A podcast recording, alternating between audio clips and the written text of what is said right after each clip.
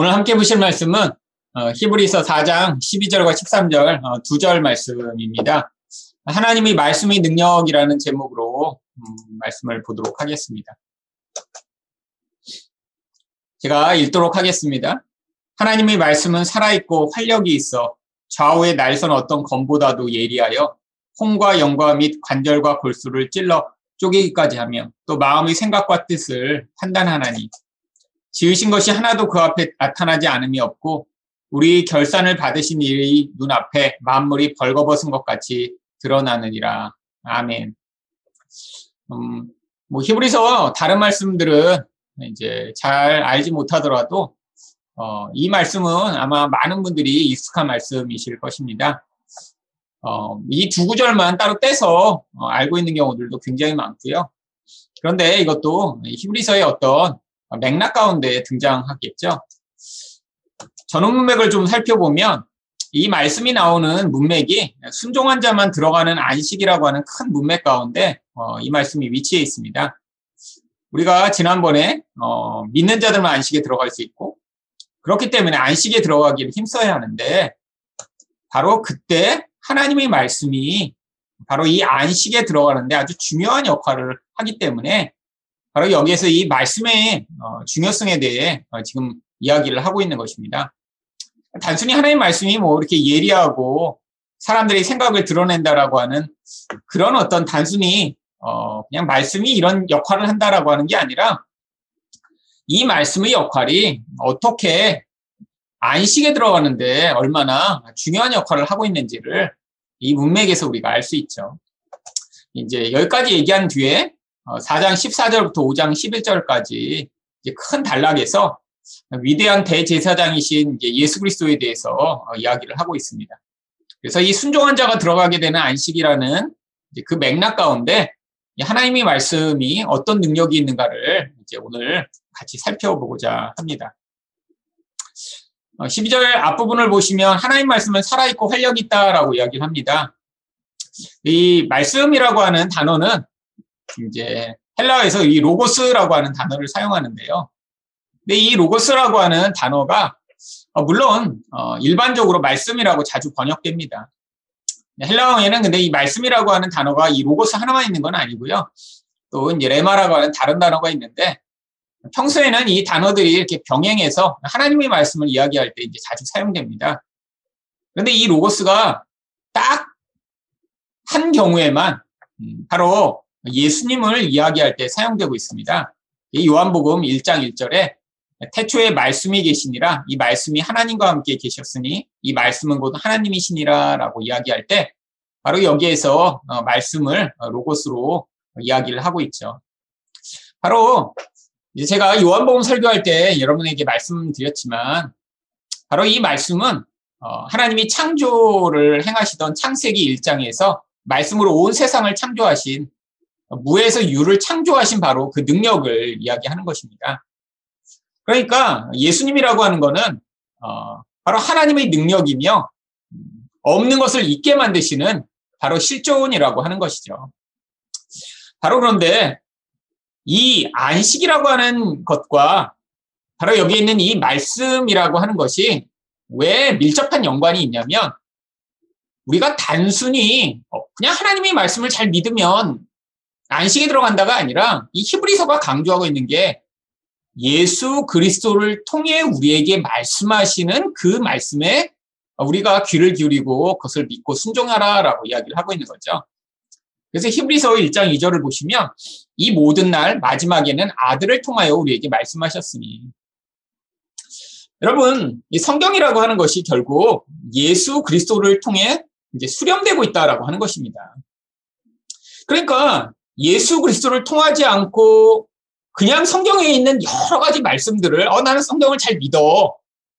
아, 나는 뭐 구약도 잘 믿고 난 신약도 잘 믿고 성경의 여러 부분들을 내가 잘 믿어라고 하고 있어도 이게 예수 그리스도를 통해 그것이 온전하게 예수님의 삶과 인격과 말씀을 통해 수렴되지 않은 그런 말씀이라면 어쩌면 그 말씀은 성경이 이야기하고 있는 말씀과 다른 종류의 말씀일지도 모릅니다. 여러분, 이 교회 다니는 많은 분들이 이제 착각을 해요. 음, 성경에 나오는 아무 구절 하나하나 가지고 내가 어 이제 좋아하는 구절을 택한 뒤에 내가 그걸 잘 믿으면 그런 일이 일어나거나 내가 믿음을 잘 가지면 하나님이 것들을 주실 거라고 생각하는 경우가 많이 있죠. 이 어린아이적 신앙입니다. 저도 이제 중고등학교 때 제가 좋아하던 몇몇 말씀들이 있었습니다. 주로 중고등학교 때는 어떤 말씀을 좋아했을까요? 지혜를 주신다라고 하는 이 약속의 말씀을 제가 엄청 좋아했죠.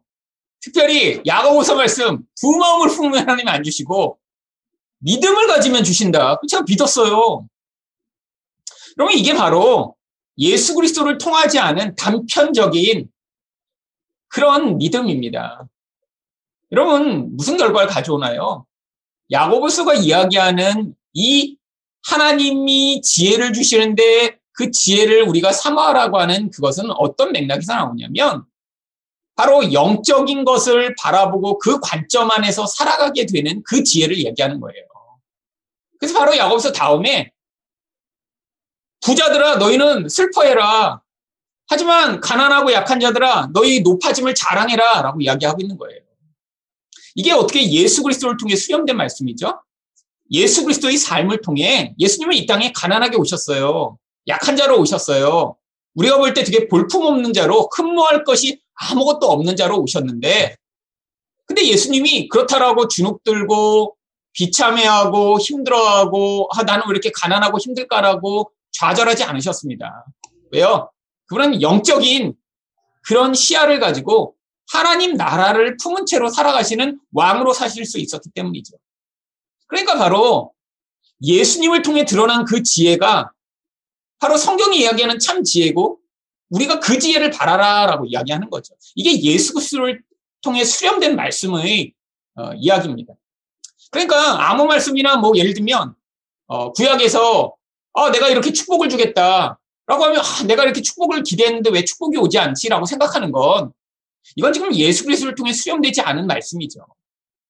예수를 통해 하나님이 말씀하셨다는 건 뭘까요? 구약에서는 그 축복을 보여주기 위해 다양한 모형들을 보여줬습니다. 왜 사람들이 예수님을 통해 얻게 될 그 진짜 축복이 무엇인가를 구약에서는 직접적으로 알려줄 수 없었기 때문이죠.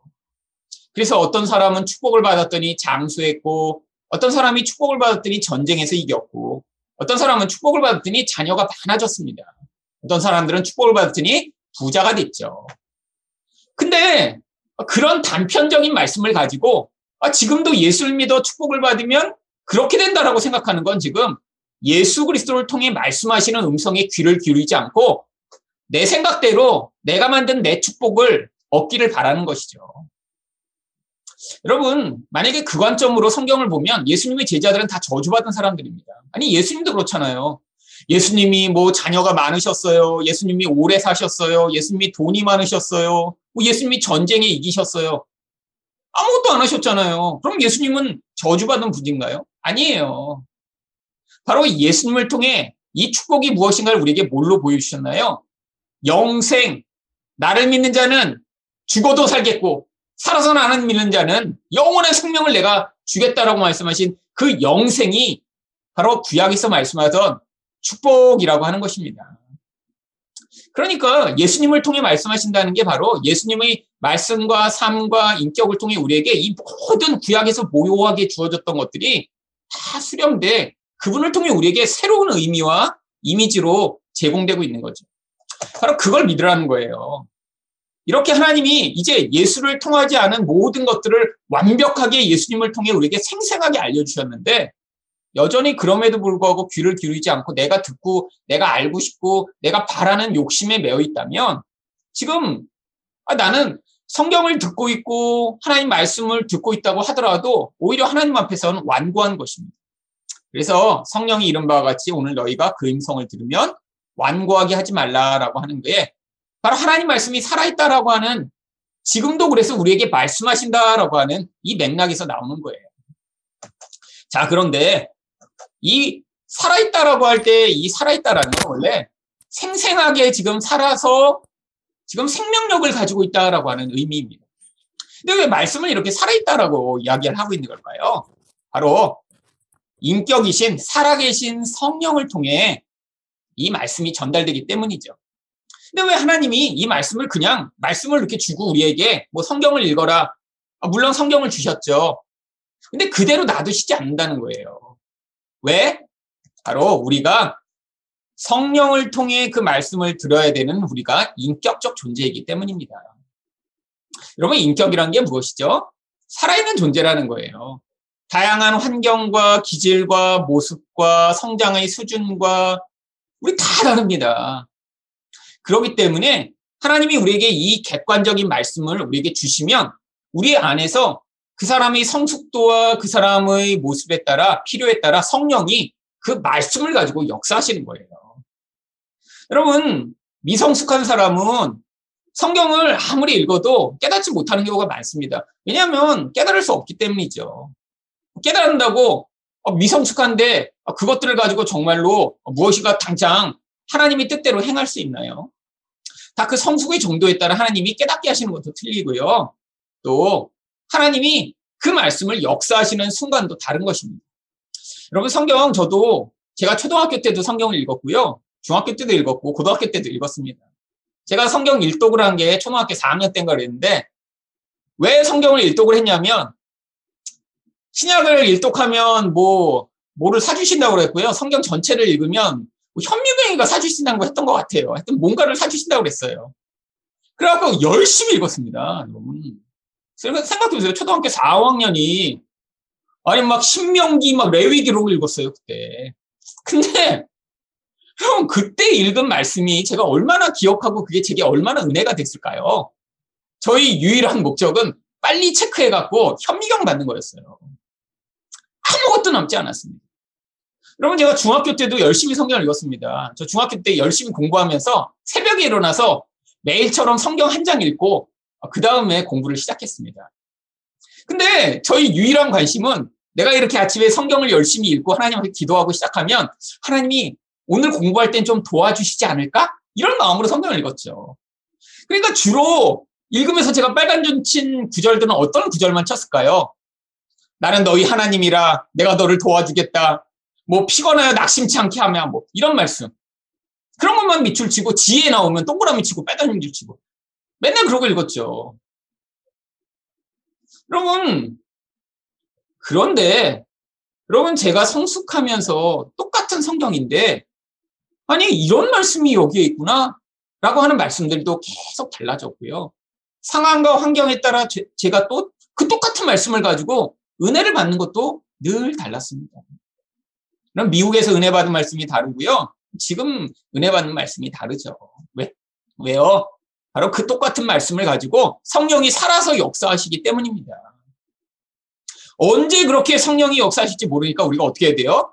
성경을 자주자주 계속 접하긴 해야죠.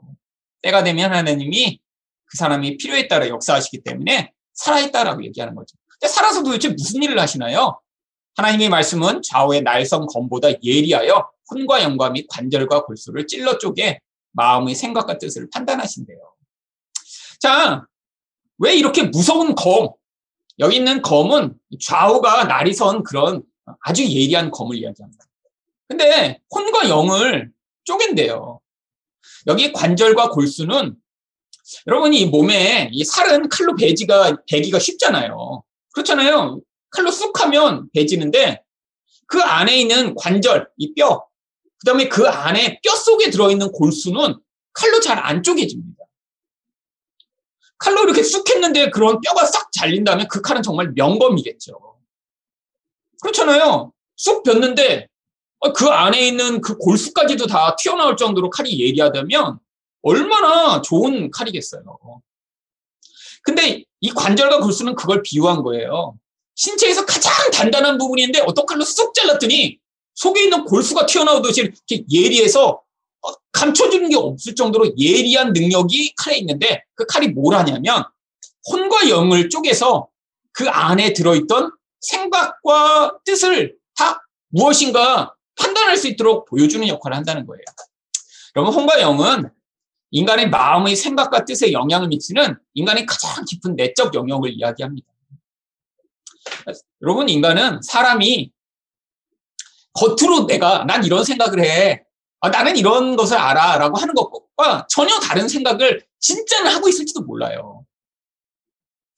며칠 전에 무슨 일이 있었냐면 제가 먼저 잠을 잤습니다. 그리고 아내는 깨어 있었는데 아, 아내 보고 제가 뭐 보통 이게 불 끄고 같이 자면 자는데 이제 한 방에서 제가 먼저 자고 아내는 이제 좀 더 있겠다고 그래서 깨어 있는데 불 켜고 있으면 이제 그렇잖아요. 있는데 불편하잖아. 그러니까 아내가 되게 미안해하는 거예요. 아, 자기가 이렇게 불 켜고 더 있어도 되나. 그래서 아 걱정 마, 걱정 마. 난 피곤하니까 먼저 잘 테니까 전혀 몰라. 그러니까 여보 더 있어도 돼. 그래서 전 잤어요. 근데 아침에 일어났는데 아내가 그러는 거예요. 제가 자다가 갑자기 12시가 넘어서 벌떡 일어나 앉더니 여보 빨리 자. 그리고 다시 누워서 잤다는 거예요. 그런데 저는 기억이 전혀 없어요. 정말. 그리고 아내는 정말 그때 이제 너무 놀랐다는 거야. 왜 갑자기 자다가 이렇게 일어나서 자기 보고 자라고 막 그래갖고 그냥 너무 놀래갖고 그냥 아내도 후다닥 발딱 불 끄고 가서 얌전히 누워있었대요.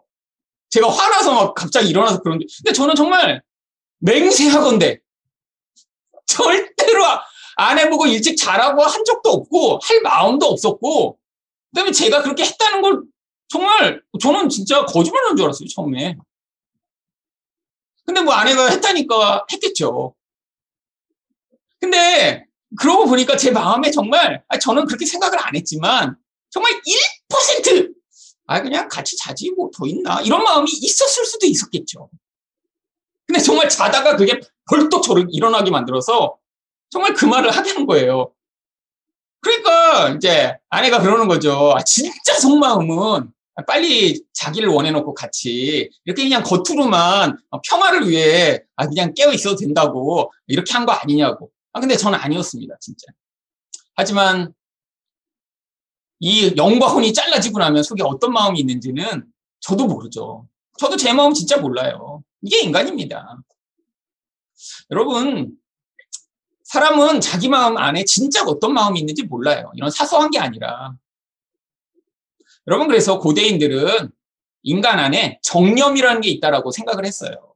이 정념이 뭔지 아세요? 흔히 영어로는 패션이라고 하는데 자기도 알지 못하는 사이에 자기 안에서 어떤 힘이 자기를 이끌어가는 능력이 되는 게 정념입니다. 예를 들면 갑자기 평소에는 그렇지 않았는데 연애 감정이 막 그 사람을 이끌어서 누군가를 갑자기 사랑하게 만들어 못 견디게 만드는 마음이 생기거나 아니면 갑자기 돈에 대한 그런 정념이 생겨서 막 돈 벌고 싶고 부자가 되고 싶은 마음이 막 가득해지거나 아니면 내가 아, 정말 무슨 높은 자리에 오르고 싶은 마음으로 막 그 마음이 나를 이끌어 가거나 이런 걸 정념이라고 하죠. 근데 어떤 마음이 튀어나온 건가요? 아니에요. 우리 영과 혼 안에 감춰 있습니다. 근데 그 마음이 어떤 것을 불러일으키냐면 생각과 뜻을 우리 안에서 영향을 미쳐서 만들어내요. 평소에는 생각과 뜻이 내가 아, 난 이렇게 해야지, 난 이렇게 살아야지, 아, 나는 이렇게 좋은 사람이 돼야지, 뭐 나는 이렇게 착한 사람으로 살고 싶어. 라고 하지만 진짜 속 안에 있는 어떤 마음이 있는지는 우리는 모르는데 하나님 말씀이 그것들을 드러내는 역할을 한다는 거예요. 근데 왜 드러내실까요? 바로 그 다음 절에 지으신 것이 하나도 그 앞에 나타나지 않음이었고 우리 결산을 받으시는 이 눈앞에 만물이 벌거벗은 것 같이 드러나요. 하나님 다 드러내신대요. 드러내서 뭐 하시려고요? 우리 본질을 드러내 우리의 불순종과 믿음 없음을 폭로하시기 위해서입니다. 왜?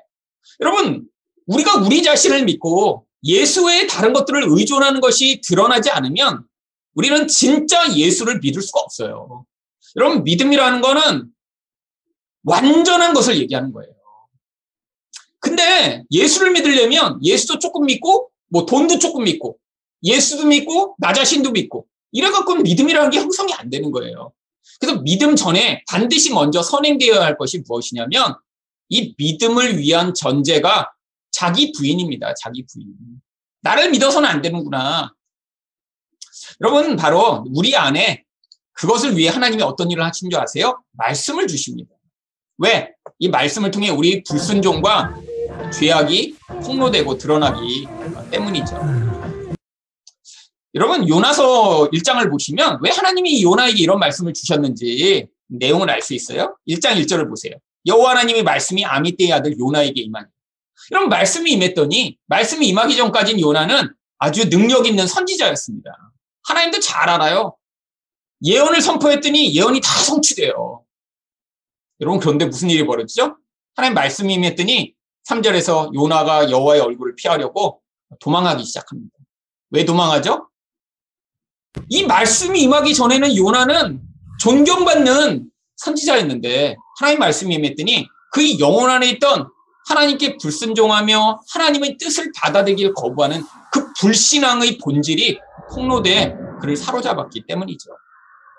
여러분 그 불신앙의 본질이 무엇이죠? 바로 12절을 보면 그가 대답하되 나를 들어 바다에 던지라. 죽기까지 불순종하고 싶은 거예요. 그러니까 순종하는 이 차라리 죽고 싶은 거예요. 여러분 이게 인간의 본질입니다. 내 뜻대로 안 하면 믿는다는 게 뭐예요? 그분을 믿으니까 내가 그분이 인도하신 대로 따라가고 순종이 그 다음에 나오는 게 자연스러운데 못 믿으니까 불순종하는 거예요. 여러분 하나님이 말씀을 통해 요나의 이 본질을 폭로시키시고 결국 말씀을 통해 그를 하나님의 뜻을 받아들이게 하시는 자리까지 가게 하는 이야기가 요나서의 이야기죠. 이게 바로 말씀의 역할이라는 거예요. 자, 왜 드러내시죠? 예수님에 대한 온전한 믿음을 주시기 위해. 그래서 이 말씀의 역할이 중요한 것입니다. 말씀을 통해 무엇이 돼요? 바로 안식에 들어가기 위한 절대적인 믿음이 우리에게 필요함을 가르치시고자 우리 안에 있는 불순종과 죄악과 믿지 못하는 그 불안한 마음들을 다 드러내시고 그 자리에 예수 그리스도를 통한 온전한 믿음을 우리에게 허락하시고자 말씀이 그 역할을 하고 계신 것이죠.